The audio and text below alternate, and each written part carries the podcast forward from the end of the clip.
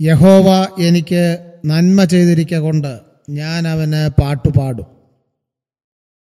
അതിജീവനം എന്ന ദൈവവചന ധ്യാനത്തിന്റെ എട്ടാമത്തെ എപ്പിസോഡ് പോഡ്കാസ്റ്റിലൂടെ ശ്രവിക്കുന്ന ലോകമെങ്ങുമുള്ള എന്റെ പ്രിയപ്പെട്ട സഹോദരങ്ങൾക്ക് കർത്താവായ യേശുക്രിസ്തുവിന്റെ മഹത്വസമ്പൂർണമായ നാമത്തിൽ പ്രത്യേകമായ വന്ദനം ഈ സമയത്ത് പറയുന്നു.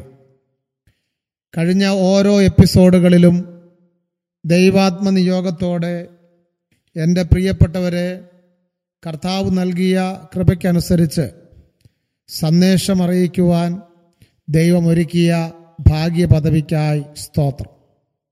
അനേക പ്രിയപ്പെട്ടവർക്ക് ഇത് അനുഗ്രഹമായി തീരുന്നു എന്നറിയുന്നതിൽ ദൈവത്തെ സ്തുതിക്കുന്നു. പ്രാർത്ഥനയോടെ എട്ടാമത്തെ എപ്പിസോഡിലെ വചനചിന്തയിലേക്ക് നമുക്ക് പ്രവേശിക്കാം. കഴിഞ്ഞ ദിവസങ്ങളിൽ നാം ഒന്നിച്ച് ചിന്തിച്ചത് നോഹയുടെ കാലത്തെ ജനങ്ങളുടെ പൊതുവായ സ്വഭാവം എന്തായിരുന്നു? മൂന്ന് ദുർഗുണങ്ങളായിരുന്നു അവരുടേത്. ദുഷ്ടത വഷളത്വം അതിക്രമം. ഇത് മുഴുവൻ ഒന്നിച്ച് സമ്മേളിച്ച ഒരു വ്യക്തിയായിരുന്നു ദൂർത്തുപുത്രൻ ലൂക്കോസിന്റെ സുവിശേഷം പതിനഞ്ചാം അധ്യായത്തിൽ കാണുന്ന ദൂർത്തപുത്രൻ ആ മകൻ തന്റെ ജീവിതത്തിൽ മത്സരിക്കുന്ന സ്വഭാവമുണ്ടായി ദുർനടപ്പുകാരനായി സ്വത്ത് നാനാവിധമാക്കി ബുദ്ധിമുട്ടിലായി മനുഷ്യനിൽ ആശ്രയിച്ചു പട്ടിണിയിലായി. അങ്ങനെ ഇത്രയും പ്രതിസന്ധികളിലൂടെ കടന്നുപോയപ്പോൾ അവന് സുബോധം വന്നു. അതിനെക്കുറിച്ചാണ് കഴിഞ്ഞ എപ്പിസോഡിൽ നാം ചിന്തിച്ചത്. സുബോധം വന്നു കഴിഞ്ഞപ്പോൾ അടുത്ത ചിന്തയിലേക്ക് നാം പ്രവേശിക്കുകയാണ്. ലൂക്കോസിന്റെ സുവിശേഷം പതിനഞ്ചാം അധ്യായത്തിന്റെ പതിനേഴാമത്തെ വാക്യത്തിൽ അതുണ്ട്. അപ്പോൾ സുബോധം വന്നിട്ട് അവൻ എന്റെ അപ്പന്റെ എത്ര കൂലിക്കാർ ഭക്ഷണം കഴിച്ച് ശേഷിപ്പിക്കുന്നു.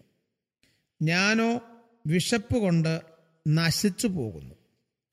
അപ്പോൾ സുബോധം വന്നപ്പോൾ അപ്പന്റെ വീടിനെ കുറിച്ചുള്ള ചിന്ത അവനെ ഭരിച്ചു അഥവാ മതിച്ചു.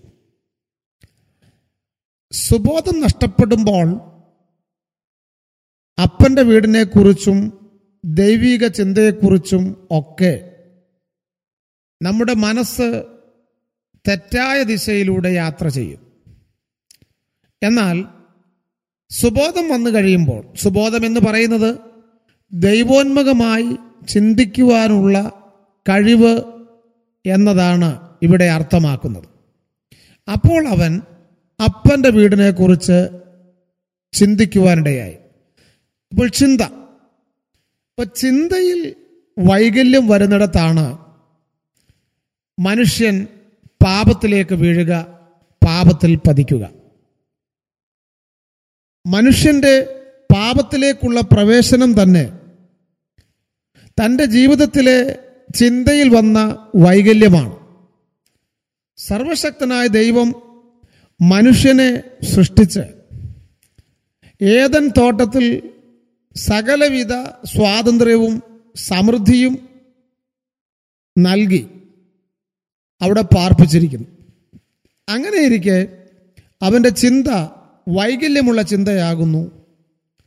ദൈവത്തെ പോലെ ആകുവാനുള്ള വ്യഗ്രത പിശാജിന്റെ ഒരു തന്ത്രപൂർവമായ ചോദ്യത്തിന്റെ മുമ്പിൽ അതിലേക്ക് മനുഷ്യൻ വഴുതി വീഴുകയാണ്. അങ്ങനെയാണ് വിലക്കപ്പെട്ട ഖനി ഭക്ഷിക്കുന്നത്. തൽഫലമായി പാപത്തിൽ വീഴുകയും പാപത്തിന്റെ അനന്തരഫലമായ കഷ്ടതയും രോഗവും മരണവും തദ്വാര പ്രതിസന്ധികളും എല്ലാ മനുഷ്യ ജീവിതത്തിന് ഭരിക്കുവാൻ ഇടയായിത്തീർന്നു. എന്നാൽ ഈ മകൻ അപ്പന്റെ സ്വത്ത് വാങ്ങി നാനാവിധമാക്കി ദുർനടപ്പുകാരനായി ബുദ്ധിമുട്ടിലായി വേണ്ടാധീനങ്ങളിലൊക്കെ അവൻ ചെന്ന് തലയിട്ടു എന്നത് സത്യമാണെങ്കിലും സുബോധം ഉള്ളവനായി തീർന്നപ്പോൾ അപ്പന്റെ വീടിനെ കുറിച്ചും അപ്പനെക്കുറിച്ചുമുള്ള ചിന്ത ഭരിച്ചു. മാനസാന്തരം എന്ന് പറയുന്നത് യഥാർത്ഥത്തിൽ ഇതാണ്. സൃഷ്ടിതാവായ ദൈവത്തെ അതിന്റെ യഥാർത്ഥമായ അവസ്ഥയിൽ ചിന്താമണ്ഡലത്തിലേക്ക് കൊണ്ടുവരികയും ആ ചിന്തയിലൂടെ ദൈവികമായ പരിപാവനമായ അനുഭവത്തിലേക്ക് പാപത്തിന്റെ പരിഹാര പ്രാപിക്കുവാനുള്ള അനുഭവത്തെക്കുറിച്ച് അവന്റെ ചിന്ത മുൻപോട്ട് പോവുകയാണ്. അങ്ങനെയാണ് മനുഷ്യൻ പാപത്തിൽ നിന്ന് രക്ഷ പ്രാപിക്കുവാനുള്ള മാർഗം അന്വേഷിക്കുക. അങ്ങനെ പാപത്തിൽ നിന്ന് രക്ഷപ്പെടാനുള്ള മാർഗത്തെക്കുറിച്ച് അന്വേഷിക്കുമ്പോഴാണ് മനുഷ്യന്റെ ചിന്ത മനുഷ്യകുലത്തിന്റെ പാപത്തിന്റെ പരിഹാരത്തിനായി കാൽവറി യാഗമായ യേശുക്രിസ്തുവിലേക്ക് ചെല്ലുന്നത്. അങ്ങനെ യേശുക്രിസ്തുവിലേക്ക് വ്യക്തിപരമായി യേശുക്രിസ്തുവിന്റെ കാൽവറിയാകം മനുഷ്യകുലത്തിന്റെ പാപത്തിന്റെ പരിഹാരത്തിന് മുഖാന്തരമാണ് എന്ന് മനസ്സിലാക്കി. ലോകത്തിൽ അങ്ങോളം ഇങ്ങോളം ജാതിയോ വർഗമോ വർണമോ രാജ്യമോ രാഷ്ട്രമോ ഭൂഖണ്ഡമോ ഇതൊന്നും നോക്കാതെ ലോകത്തിലെ എല്ലാ ജനവിഭാഗങ്ങളിൽ നിന്നും യേശുക്രിസ്തുവിനെ സ്വീകരിച്ച് ദൈവമക്കളായി തീരുന്ന ഒരു വലിയ സമൂഹം ഇന്ന് ഭൂമിയിൽ ഉണ്ട് എന്നുള്ളത് സന്തോഷകരമായ കാര്യം തന്നെയാണ്. ഈ മകൻ തന്റെ അപ്പന്റെ വീട്ടിലേക്ക് തിരിച്ചു പോകുവാനുള്ള ചിന്ത അടിസ്ഥാനപരമായിട്ട് രൂപപ്പെടുകയും അത് ഒരു നല്ല കാര്യമായി തീരുകയും ചെയ്യുകയാണ്. എന്നെ കേൾക്കുന്ന എന്റെ പ്രിയപ്പെട്ട സഹോദരങ്ങളിൽ ആരെങ്കിലും ദൈവികമായ വഴിവിട്ട് പിന്മാറ്റത്തിന്റെ അവസ്ഥയിൽ യാത്ര ചെയ്ത് ദൈവികമല്ലാത്ത ചിന്തയിലൂടെ ദൈവികമല്ലാത്ത പ്രവൃത്തിയിലൂടെ ദൈവികമല്ലാത്ത ഇടപാടുകളിലൂടെ മുൻപോട്ട് പോകുന്നുണ്ടെങ്കിൽ നിങ്ങളുടെ യാത്ര നിത്യനാശത്തിലേക്കാണ് അഥവാ നിത്യനരകത്തിലേക്കാണ്. ഈ കോവിഡ് കാലത്ത് നിത്യനാശത്തിൽ നിന്ന് അഥവാ നിത്യനരകത്തിൽ നിന്ന് മടങ്ങി വരാൻ ഇതൊരവസരമായി സ്വീകരിക്കുക ഈ ദൂർത്തപുത്രൻ അപ്പന്റെ വീടിനെ കുറിച്ച് ചിന്തിച്ച് മടങ്ങാൻ തയ്യാറാകുന്നത് പോലെ ക്രിസ്തുവിൽ എന്റെ പ്രിയപ്പെട്ട എല്ലാ സഹോദരങ്ങളെയും കർത്താവിങ്കിലേക്ക് അടുത്തു വരുവാൻ ആഹ്വാനം ചെയ്തുകൊണ്ട് അതിജീവനം എന്ന ദൈവവചനാധ്യാനത്തിന്റെ എട്ടാമത്തെ എപ്പിസോഡിന് പ്രാർത്ഥനാപൂർവം വിരാമം കൊടുക്കുന്നു. ദൈവനാമം മഹിമപ്പെടുമാറാകട്ടെ.